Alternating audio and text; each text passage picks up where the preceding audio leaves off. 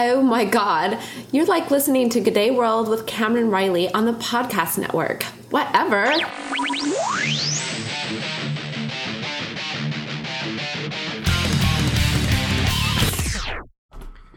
G'day world, you're listening to Cameron Reilly on the podcast network, and my guest today is world renowned Australian comic book artist Ben Templesmith. I was the, the product of a drug addict parents who died horribly in a car accident, uh, burned to death, and uh, that I was brought up in an orphanage, you know, and abused and, and stuff. Because that's what people assume. Because when they see my artwork, they think I'm disturbed or something. But uh, the honest truth is, I had a perfectly fine upbringing, and uh, no problems whatsoever. So I am completely boring. well, despite uh, Ben's claims, uh, anyone who's familiar with his artwork would know that he's absolutely not boring when it comes to the, the graphic novels and the comics that he produces. Uh, ben is probably best known, I guess, for his work on the comic that he co created, 30 Days of Night, which was turned into a, a, very, very scary film. It's, it's a vampire comic and was turned into a very scary, of course, vampire film. He's also very well known uh, for his collaboration with Warren Ellis on the comic book series Fell.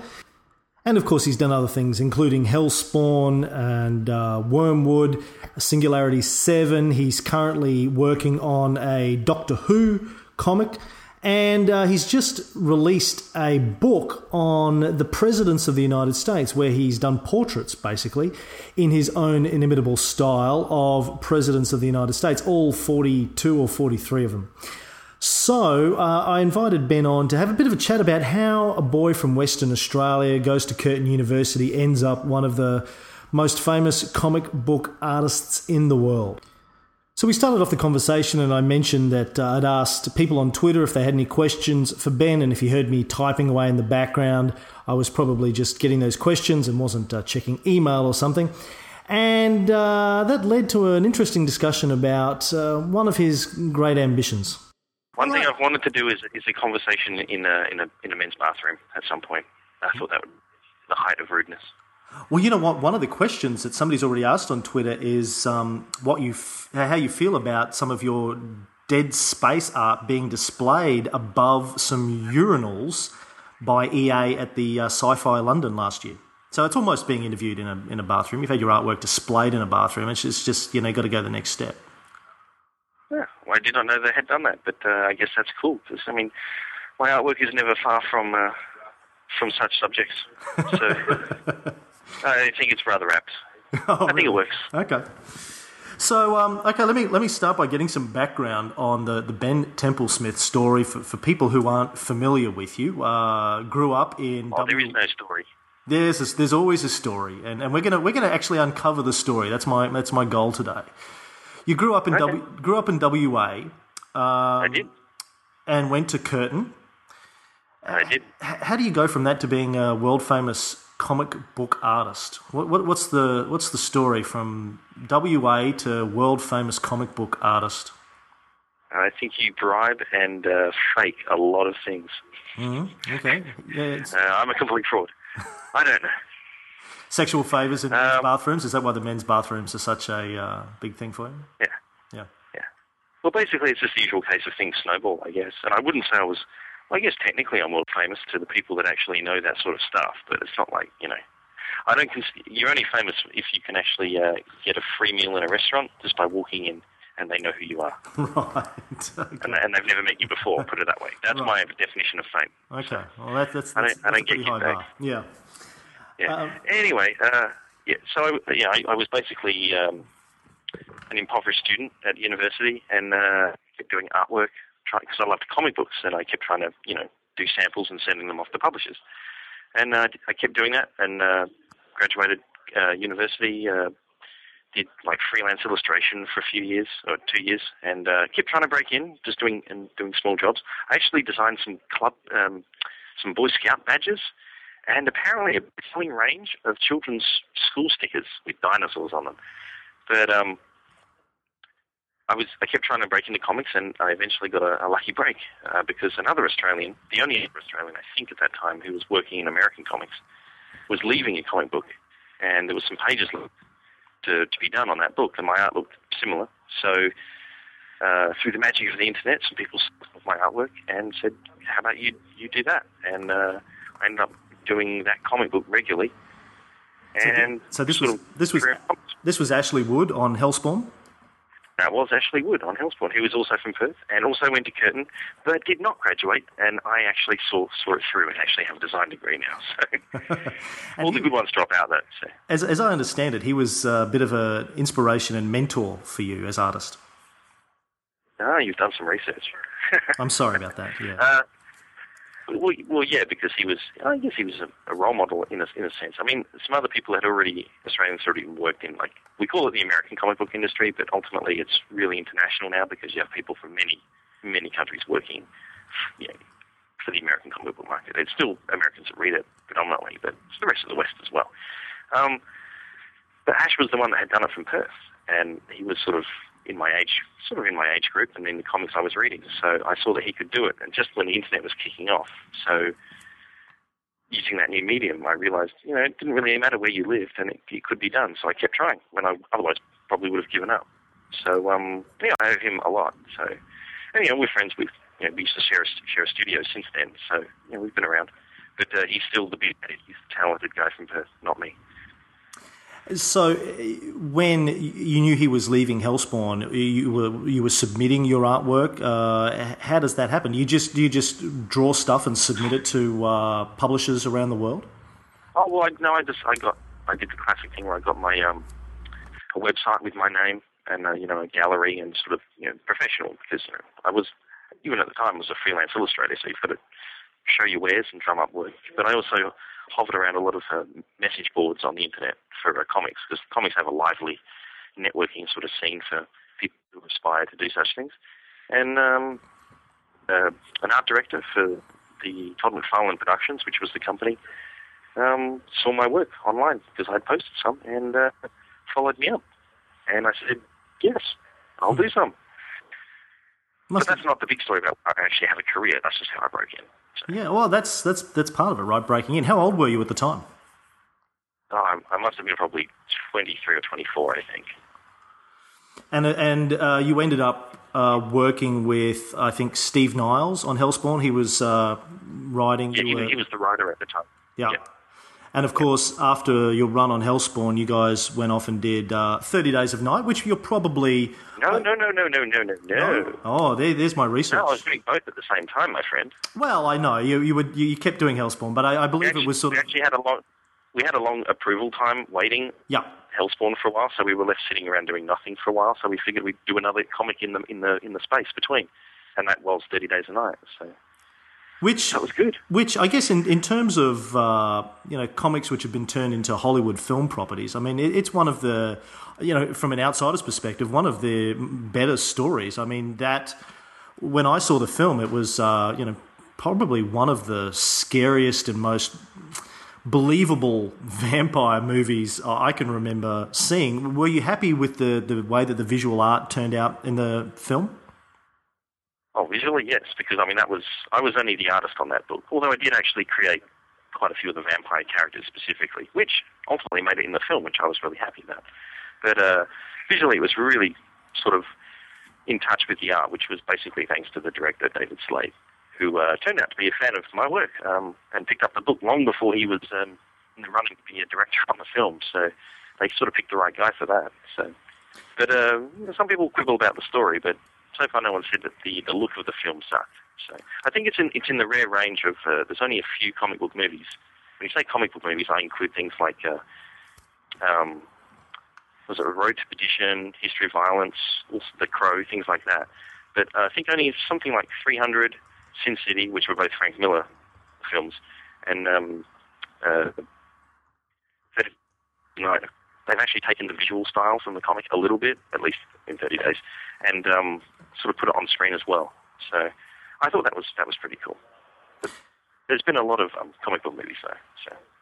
Well, they have, but most comic book movies. I mean, you, you, mentioned a couple of ones there that I think have, have worked well in translation in recent years. Uh, you know, it, it sort of it seemed to start, I think, when Roberto Rodriguez decided to do Frank Miller's Sin City and, and remain very true to the, the visual style of the book. And since then, you know, we've had um, 300, as you mentioned, another Frank Miller film. But, uh, you know, uh, you know, honestly, a lot of comic books that, that end up being made into Hollywood films kind of suck. Um, you know, Batman. Well, they do, but that's half the time that's because the comics suck as well. well, there's, there's, no hard and fast rule that just some things from a comic should be good or should be bad. So yeah. it all depends. Comics are really diverse too. So I mean, it's just like books. If you adapt books to film, so some can suck and some can be really good. So. Yeah. Well, personally, I thought Thirty Days of Night was uh, bloody scary. Uh, obviously, the book, but but also the film. I thought they did a great job. And well, thank you. Uh, David Slade, obviously, a terrific director. I mean, before Thirty Days of Night, he'd, he'd, only done one film, I think, which was Hard Candy with Ellen Page, which was a brilliant film, absolutely brilliant film. Yeah, he um, really believed in that film, and he basically funded that on his credit cards at the time. So, I think um, he ended up basically paying them off by doing Thirty Days a Night. So. and he's on to um, some more substantial film work too now. So. Great. Well, you, you, you, you, lucked you lucked out by getting a uh, you know a good director who, who can tell a good story. So oh, yeah. let, us let's, let's get back to comics. Um, you know, I read comics as a kid. I think because I had a pretty bad home life and I was trying to escape from it. Uh, well, tell us about your childhood. Did you have a, a, happy home life? Were you reading comics as a kid? Um, when I do public speaking, I often tell people that uh, I was the, the product of a of drug addict parents who died horribly in a car accident, uh, burned to death, and uh, that I was brought up in an orphanage, you know, and abused and, and stuff. Because that's what people assume. Because when they see my artwork, they think I'm disturbed or something. But uh, the honest truth is, I had a perfectly fine upbringing, and uh, no problems whatsoever. So I am completely boring. And you completely boring. We, we, mother and father and life. Yeah, no, so nice, nice, happy household. Were you uh, into comics as a kid? Oh yeah, they're, they're just like adolescent power fantasy and uh, escapist fun. So, but um, yeah, um, I, I I live by the creed that the people who draw Mickey Mouse and the cutesy things are the people you worry about and the people that you don't want to be in a dark alley with because they internalize all their stuff. Me, I draw horror comics and I get it all out on the page anyway. People think I'm disturbed, but honestly, I think it's just funny. So. Well, uh, I mean, I only got back into comics probably about five years ago. I'm in my late 30s and my kids are about eight now. And when, you know, I waited till my sons, I got twin boys, I waited till they were about three. And I thought, you know what, I can legitimately walk into a comic store now and pretend that I'm mm-hmm. buying stuff for my kids. But I, you know, I think I would still be slightly embarrassed to be seen on a plane uh, reading a comic. Where, where do you think comics are at in terms of respectability as an adult medium? Well, honestly, it depends what you're reading first and foremost. But um, um, the year of the age of the geek has been around us for a few years now, I guess. And uh, you know, I mean, we elect our leaders based on being geeks now. I mean, Kevin Rudd's definitely a geek. John Howard was considered a geek. Uh, Obama is a. They've made huge amount of noise in the press here about Obama being a Spider-Man fan, and uh, you know, he's sort of seen as a superhero parody thing. There's been pictures done like pulling his shirt off with you know a an, an O instead of a Superman's S sort of on it. He's um you know superhero superheroes are cool for any you know, for for a long time anyway. They make a lot of money as as movies now, but I don't know comics are gaining more respect just because they're getting out into the, the public a bit more. I'd like to think their sales are increasing too by the general audience, but probably not as much as they should. But but they're getting out there in other mediums too, which is always healthy. So. I had a chat to Eddie Campbell about a year ago, who uh, lives in. Oh Brisbane. my god, that man owes me a parking fine. Did you know he lives in Brisbane now? Yeah, I know, but he, he visited me in Perth, and uh, we stayed at the bar for far too long, listening to his stories.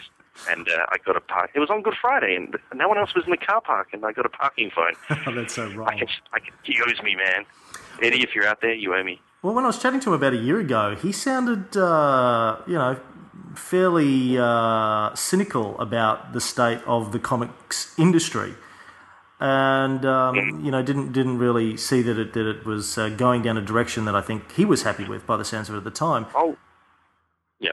Well, if you want to get, I mean, I I know some business works as well, and it's a completely idiotic business model, and I'm, I'm completely cynical about various aspects of it as well.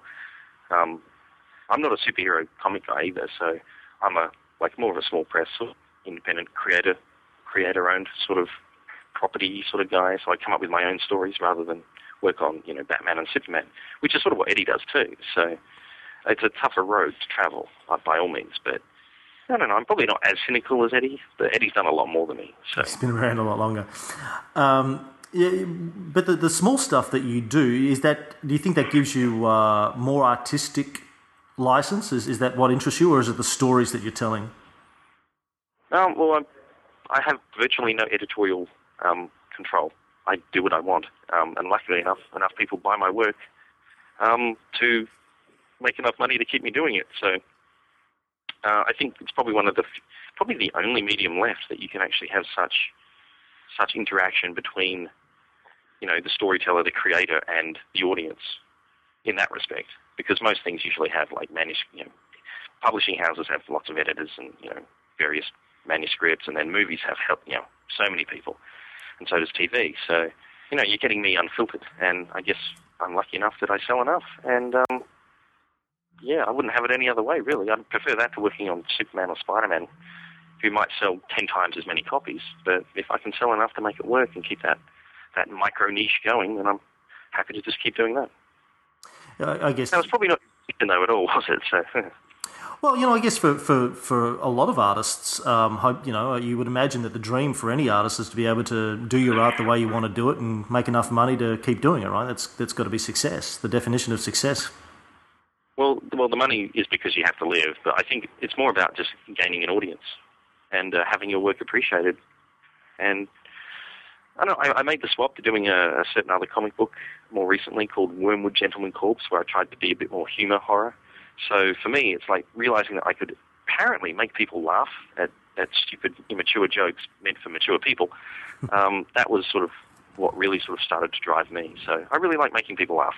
So and be entertained, of course. So, so yeah, I get a kick out of it, and I wouldn't have it any other way. What, what do your parents think of uh, your career choice as a comic book artist slash writer? Well, well, they don't think I have a real job still, but um, as long as I'm paying my rent, they assume I must be earning some sort of half decent money. So, you know, I've, yeah, they're, they're at peace with it. They they've actually just recently seen the, the film um, 30 days after the comics. So they actually sat through it and said, "Oh, that was very nice, Ben."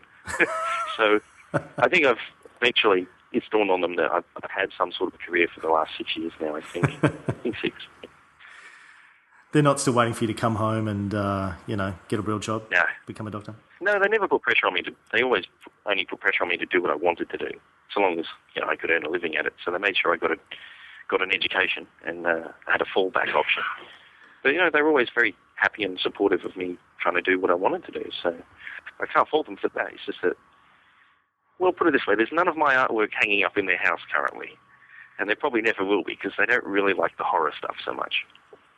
And, but that doesn't mean much. Even when you do stuff that isn't, you know, horror specifically, like the, your your work with uh, Warren Ellis, Fell, which uh, I've had a number of people mm-hmm. ask when the hell issue ten is coming out, but I told them all that Warren said on Twitter last week it's coming or something to that effect. So I, so I don't need to answer that question, do I? No. Well, you might be able to tell us, like, where is it at? Are you waiting on Warren? Is the artwork done? You know, where, where how close is it to I'm, actually hitting the shelves? I'm pretty much, pretty much always waiting on Warren. Um, I actually have three pages of script that I've had for quite a while now that I've, I've almost finished, but there's no point necessarily hurrying on them because I've still, I still need another, you know, more than half to, to finish the comic, and I haven't got script for that. So it'll it'll just happen whenever Warren sends me. And uh, I know he's a very busy guy, and yeah. uh, he has a particular way of working, so I'm not going to push him, and because uh, he he'd probably verbally assassinate me if I did. Yeah, so, not not just it, verbally. He's a scary man. Yeah, it's going to continue at some point. It's just a question of time. And my, my point anyway was going to be even even your artwork, obviously with uh, Fell, which obviously isn't isn't a horror story, at least as far as we can tell yet. It's more of a I don't know, a yeah. detective well, noir. Dark tones to it. Yeah, it has Sorry? dark tones to it. Yes, it, it, it very dark it's very dark. And that's all I really do. So, yeah. Yeah, same same with well, uh, Singularity Seven. I mean, it's it's a very dark, moody kind of. All of your artwork's very atmospheric. Thank you very much for mentioning that book. I consider that one a learning experience, but uh, it was the, that was the first thing I ever wrote as well as drew. So I was sort of getting lost in it after a while. But um, since then, I think I've found my uh, my way a bit more. But uh, yeah, everything I do has a sort of a dark tint to it, and I try to go for atmosphere more than um, clarity sometimes. Sometimes to my detriment, but. Well, you know, yeah. I, I actually enjoyed Singularity 7, and I, have been uh, complaining ever since I got back into reading comics again that there, there wasn't enough out there on the shelves that was sort of this near term sci fi, you know, William Gibson esque stuff, which I would think would uh, suit the world of comics very well. You can explore these sorts of stories in an, in an, amazing way with comics, but it doesn't seem to be a big genre out there. And I was I was excited to see you uh, you know take a crack at it. Well, I did take a crack. I hope I didn't bite off more than I can chew. I mean, you said you enjoyed it, so I hey, did. I did my job. now let's. But uh, I thought yeah, I thought that was, was I wasn't doing it enough justice probably by the end. So it was a much bigger concept, and of course, science fiction. You know, getting the science right is half the battle sometimes. Warren, that's why Warren can do a much better job at that than me, and he, he excels in that really. He does, yeah. He excels at, at, at, pulling all of those sorts of, you know, and, and, and excels, I guess, at pu- pulling big ideas and putting them into the world of comics. I mean, he's well known for you know, having a very heavy dose of geopolitics and uh, near-term sci-fi in his work. Mm-hmm. Um, so uh, let's get on to your president's book that I believe is just come out or is just in the process of coming out. Where, whereabouts is it? Can people order it yet if they go uh, into the comic book stores? It came out in America last week, which means it'll probably come out in Perth next year. Uh, yeah, it takes a long time to ship to to Perth. It does. It goes yeah. by Singapore and then Sydney, apparently. So. Yeah, yeah. But um, on the back of pigeons. Yeah. Yeah, should, should have been out last week in, in Australia too, I think. So but, tell us uh, tell us a bit about the president's book. I mean, why? What is it, and, and why the hell, man? Well, I like history, and uh, America has some relatively interesting history. I always thought Australian history was a tad boring, in a sense that you know we didn't have a big revolution um, country or anything, and we didn't have a civil war. We really haven't done too much. Um, Eureka, Eureka Stockade is, is kind of our, our high point of drama. So um, I figured I looked into some. I was watching a documentary on some presidents, and thought, oh, they're actually really interesting. I never heard of those guys before. So I figured I could I could do a book with a quick write up on each one, and hopefully maybe expose a, a few other people to a, a, few of the more unknown ones, rather than just the, the usual suspects. So um, um, I just mentioned the idea to the boss of IDW, who are the, the publisher I'm actually in the offices of right now, and um, they said, yeah, if you want to do it, go for it. So it went from there. They let me do whatever I want usually. So, well, so uh, that's I, a good with a picture book with 43 presidents. Do you have like? Did you do pictures of uh, JFK, you know, slamming it into Marilyn Monroe, Harry Truman dropping bombs on Hiroshima, that kind of history, or is it, uh, you know, um, well, cleaned up? There's a little bit of that in the text, but only only factual, less opinionated stuff. I mean, if they did something of importance during the term, then it's on the write up on one side of the page, and then on the other side is like a portrait. But it's got like lots of little illustrations of things to do with their presidency around each one. Some is tough because they only lasted a few months, but um, yeah, it's just sort of a a portrait picture book with some intellectual guts to it, but not enough to hopefully turn people off too much. I just know, it's sort of a, an easy way to get people enthused about other presidents. It just seemed like an interesting uh, career choice, you know, coming out of you know doing the, the stuff that we, we know you best for over the last six or seven years. Uh, you know, out of all of the things that you could have chosen, I'm still fascinated why what appears to be from the stuff I've seen on your blog, you know, beautiful but mm-hmm. fairly straight portraiture. Well, Is it something you'd like to do more of? Portraits? Uh, mm, not right now. I'm a bit bored after 43. well, well, 44 technically, but 43 really, because um, one served two non-consecutive terms. Yeah. But um, uh, no, we American presidents, you have to treat them vaguely respectfully because Americans tend to have much more of a reverence for their leaders rather than, say, Australians who uh, like to burn their effigies in the streets when they don't like them. If I think if you did that in America, you'd probably be arrested for uh, basically, you know, yeah, you're not allowed to say things about presidents here that, that may get you in trouble with men in suits. Uh, it's potentially life threatening because they have a habit of shooting presidents here too. So, um, does that make any sense? but some people did expect me to put put uh, tentacles around certain presidents and, and do strange things that I do in my other work. But uh, I wanted to be so because his, honestly, half the time history is, is more interesting than things that Hollywood and people make up and I wish they would actually just look at history more often. So I'm a big fan of history and politics. So I like to know where, why things happened and where things came from. So that's why I did it. I, have been the last couple of years. I've been doing a podcast series on Napoleon Bonaparte because I'm a I'm a Napoleonic uh, oh, buff, and there's one of uh, I'm a Napoleonic war buff too. Oh, Are you really? Well, there you go. We should. Well, I like it. I don't claim huge knowledge, but I do like it. So. Well, we should get you on the show. We're, we're doing actually the, the we finished the linear series where we told his story, which took us like a couple of years, and now we're doing a series where we're getting politicians and business people, and I would love to see artists come on that have been somehow inspired or you know in, interested in the Napoleonic story to talk about it. But there's a guy. And Marshal Ney, complete loser, complete loser. Marshal Ney. Marshal Ney. Hey, he was the bravest of the brave that, for a while then. That, that, no, that Waterloo charge. he screwed it up. He did screw up Waterloo. Yeah, but you know the retreat from Moscow. That's that's that's what he's we love him for. But anyway, the, the reason I mention it is one of the listeners to the show has started a, a manga style comic book series um, as a result of the show, telling Napoleon in comic book form, the Napoleon story. And, and you know, I, I thought at the time, I, I, know it's not, you know, uh, completely original to, to tell historic stories in comic book form. Obviously, Frank Miller did that memorably with 300. But um, well, know, loosely, loosely, loosely, yes. Yeah.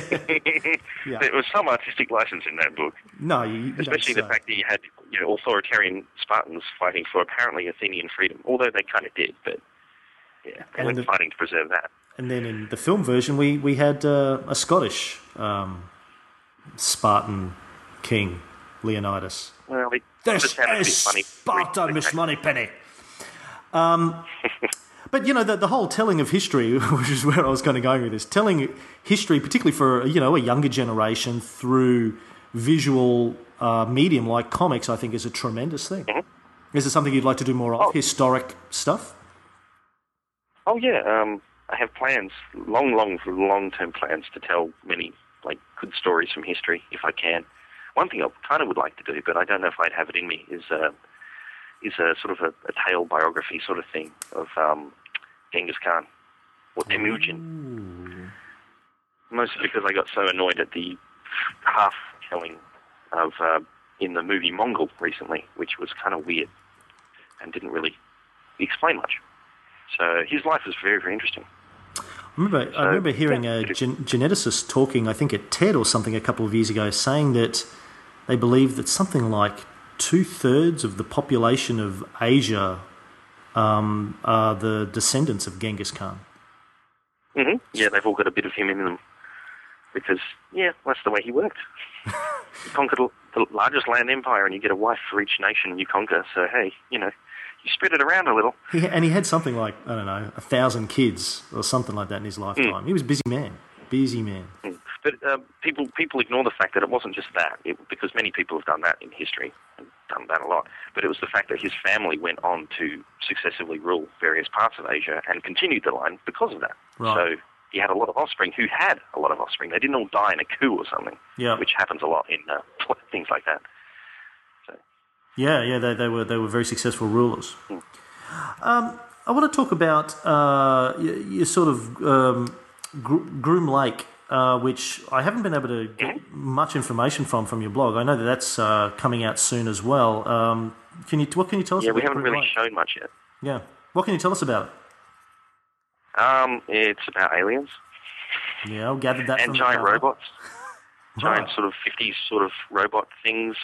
Sort of, sort of every sort of thing in the fifties that was like is pop culture and alien in nature. So even you know from sci-fi movies to Alien Greys and Roswell type stuff, um, sort of all rolled into one with a coherent story and a lot of kind of sick humor. Um, it's written by a guy called Chris Ryall, who's actually the editor in chief as well of IDW, um, and him and me sort of share similar sensibilities. So I always wanted to work with him. So he came up with with a, a story called Groom Lake, which is a four issue miniseries, which I'm currently working on. I know, hey, I'm sat in front of me. And um, yeah, it should be a fun little little book. No, it looks interesting, but you can't tell us any more about that than that. Okay. Well, you're being dodgy. Not too much. I mean, it it involves a guy, and he goes to you know a secret government sort of um, complex because his father's something's happened to his father because of the aliens, and uh, we we meet some characters, and one of them is a, an alien grey who's been on Earth for a while. I think his name's Archie, and he likes to smoke cigarettes. I think he likes ice cream too, and uh, I mean, there's a there's a basic save the world sort of story in there. Well, maybe maybe they maybe they don't care about saving the world, but uh, half the half the the thing is the is the journey rather than the ultimate destination in these things. So yeah, I mean, we're going to release some um, actual finished artwork for it soon. So I've only put up a couple of covers so far. So and we you've, tease people. and you've been uh, drawing a bit of David Tennant. Uh, I did, in fact, um, just finished doing a, a one shot, so just a 22 page single story um, comic of David and, well, the Doctor and, uh, and Martha Jones. Um, and it was written by um, uh, Leah Moore and John Reppion. And Leah Moore is, of course, the, the daughter of Alan Moore. So, um, and it was a really good little story, I thought. I thought it would uh, make a good sort of TV episode. It's all about emotions and, uh, and well, the lack of them, and, and pictures in a, a big gallery. So I think that comes out late this month or early this month. Are you a Doctor Who fan? Um, that's why I did the book. Yeah. But I'm probably not enough fan to keep doing more Doctor Who because doing likenesses kills me. But uh, no, I'm a big fan of Doctor Who. So And you, you like David Tennant as uh, the Doctor? Uh, he seems to be uh, as as loved, I guess, as Tom Baker. I think uh, most people seem to think he was he's probably captured the Doctor pretty well. oh yeah, yeah, him and Tom Baker are pretty much my favourites. I think Tom Baker still wins because he had the dialogue written by Douglas Adams. Did he really? I didn't of the- my realise that. dialogue. Really? Oh yeah, Douglas Adams wrote a few of the old episodes. Yeah.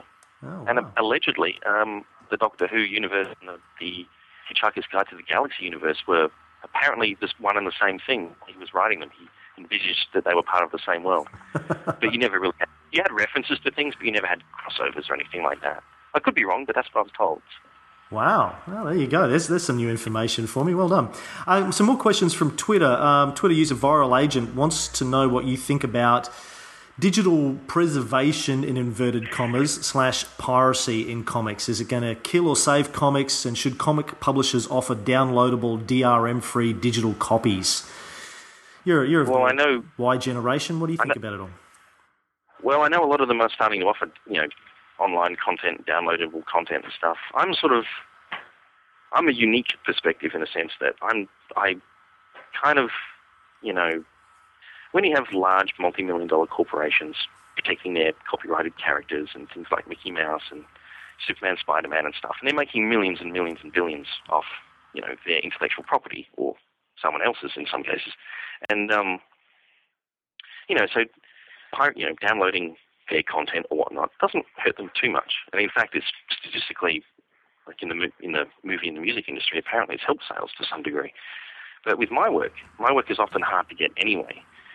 So if some people can see my stuff online, download it for free, whatever, illegally, they're going to be exposed to me. And if they like it enough, I've actually known quite a few people who've then gone out and sought my books and, and bought them because of that, and have now, you know, now they follow some of my work. So I actually win out of the whole piracy thing because it's kind of an alternate distribution channel to a degree. Because sometimes comics, small comics, are harder to get. So I kind of gave up worrying about piracy a while ago for my work anyway, because I figure it helps me if, if nothing else. I mean, I might lose some, but I also gain some. So I don't mind it too much. But you know, I'm not a big guy, so you, you know, you are deliberately, not deliberately, but I directly am affected if my stuff is only pirated and people stop buying it rather than a multi-million dollar. Yeah, Metallica. I mean, they still make millions, even though they, they hate piracy. Me, not so much. but uh, I think it helps me. I remember hearing Cory Doctorow speak down in Melbourne a couple of years ago, and he said that the biggest challenge to the career of any author isn't piracy, it's obscurity. Yeah, I mean that's that's sort of the, the question I was grappling with, I guess, and that that's the that's the pro and the con. It's like, well, I might lose a bit of money, but I gain an audience, which will then follow hopefully my other work. And uh, well, Cory's much more intelligent about that stuff than me, but uh, I think I've actually worked with him. Well, I did a cover for one of his comic books that the publisher actually did. So, but yeah, no, I find his what he says very interesting. And I had I had a, uh, an American atheist rapper, Graydon Square, on the show a couple of weeks ago, and um, They have those. Oh my god. they have one. Um, you should check him out, man. He's, he's, he's very good, very good. And um, he said the same thing. We were talking about piracy of his music, and he was like, you know what? If people can't afford it or whatever, I'd, I'd, or they can't get a CD, yeah, I, I, want them to download it, man. I'd rather people are hearing my stuff and know who I am and what I do than not. You know. Mm-hmm. It's interesting. I'm fully supportive of the, the, breaking of the paradigms of the, you know, the old distribution, archaic distribution sort of networks of, you know, the the the music industry who still think they can conduct business like it's the 1980s when you know they gave up or they should have given up and fighting the future a long time ago but now they've only just started realizing that no no no it's complicated I mean various industries have various different aspects to it that you have to take into consideration but yeah it's interesting but I'm not losing any sleep over my piracy these days so of piracy of my work so um, Scott Rohde says um, he wants me to pass on your email to him. Apparently, the two of you got pissed at Sydney Supernova last year. Oh, we did. Apparently. Uh, I don't. Rem- I don't remember most of those situations, which is possibly a good thing sometimes. And uh, well, the police haven't caught up with me yet. And he said something about you know you owe him alimony checks. You're the father of his unborn child. I, I don't know it was all confusing to me, but um, I thought you'd you'd understand. Um, that's, that's a worry because I'm also a guy. So. Yeah, yeah, yeah. Well, I, that's why I was confused. Well, I'm also I'm also on Twitter, so he's welcome to, to contact me, and I'll give him my email address, and we can fight about child support. okay. Um, where, where to now? I mean, what are your aspirations in terms of your art? I mean, you've done this portraiture stuff. You've obviously done. You, you've worked with the best in the business. You know, with Warren Ellis. I have. And you're only thirty. like, is it all downhill from here now, man? Like, do you, you know, where do you go after you've worked with Warren Ellis? What, what, what's, what are the goals for Ben Templesmith at the moment? Well, I thought it'd be downhill once I got a, a movie deal thing off my second comic book. But right, okay. yeah, life treats me pretty good, so I can't complain. Um, I have no real ultimate ambitions anymore, except to just tell good stories and maybe retire somewhere and just uh, do paintings for a while, and maybe try my hand at doing a proper exhibition or something of some real art as opposed to the commercial art I currently do. But I think just telling stories is in my blood. I like the printed page, and I like I like comic books. So, but if I can translate those stories into other media, that'd be fine by, by me too. I'm very interested in uh, moving pictures and stuff like that, but but I don't get any time right now to um, to investigate such things. But yeah, all in good time. So, I'm just very lucky and thankful that I'm where I am now. So. And where are you based now? Where are you working from? I'm currently in San Diego, California, but uh, I won't probably I'll probably um, won't be here for for well I'll probably see out the year and then we don't know where we're going next. Possibly Canada, possibly Australia, back home maybe, but not to Perth. Possibly Melbourne, somewhere like that. Oh, excellent! Coming back to the homeland, that would be good for the for, for us for the industry. Um, final question for you, mate, and I'll let you get back to your drawing. I, I read a very early interview with you um, from about uh-oh, 2001. Uh-oh. Yeah, yeah, which. Oh, not the Sydney Morning Herald, was it? No, it was a, uh, an online one, I think. Um, that was my first experience with what was we termed spin, and there's like, I swear I didn't say half of that, and not in the way they thought, but uh, that was an interesting. That was my introduction to press. So. Well, there was a so, sorry. There was a quote in this one, and you can you can refute it if you like, where you said that Stan Lee pisses you off and shouldn't be the spokesman for comics. Like what the fuck? Oh no, I still stand by that one. That's like dissing. I still stand by that one. Paul McCartney, man. I mean, how can you diss Stan, Stan Lee? Wasn't he the Warren Ellis of the '60s? Uh, maybe in the '60s. He can be the spokesman for comics in the '60s. But uh, honestly, you need a modern face on comics. You need a, a guy that's not, not, not basically about hucksterism. And I mean, Stan Lee is about Stan Lee, and that's, there's no problem with that.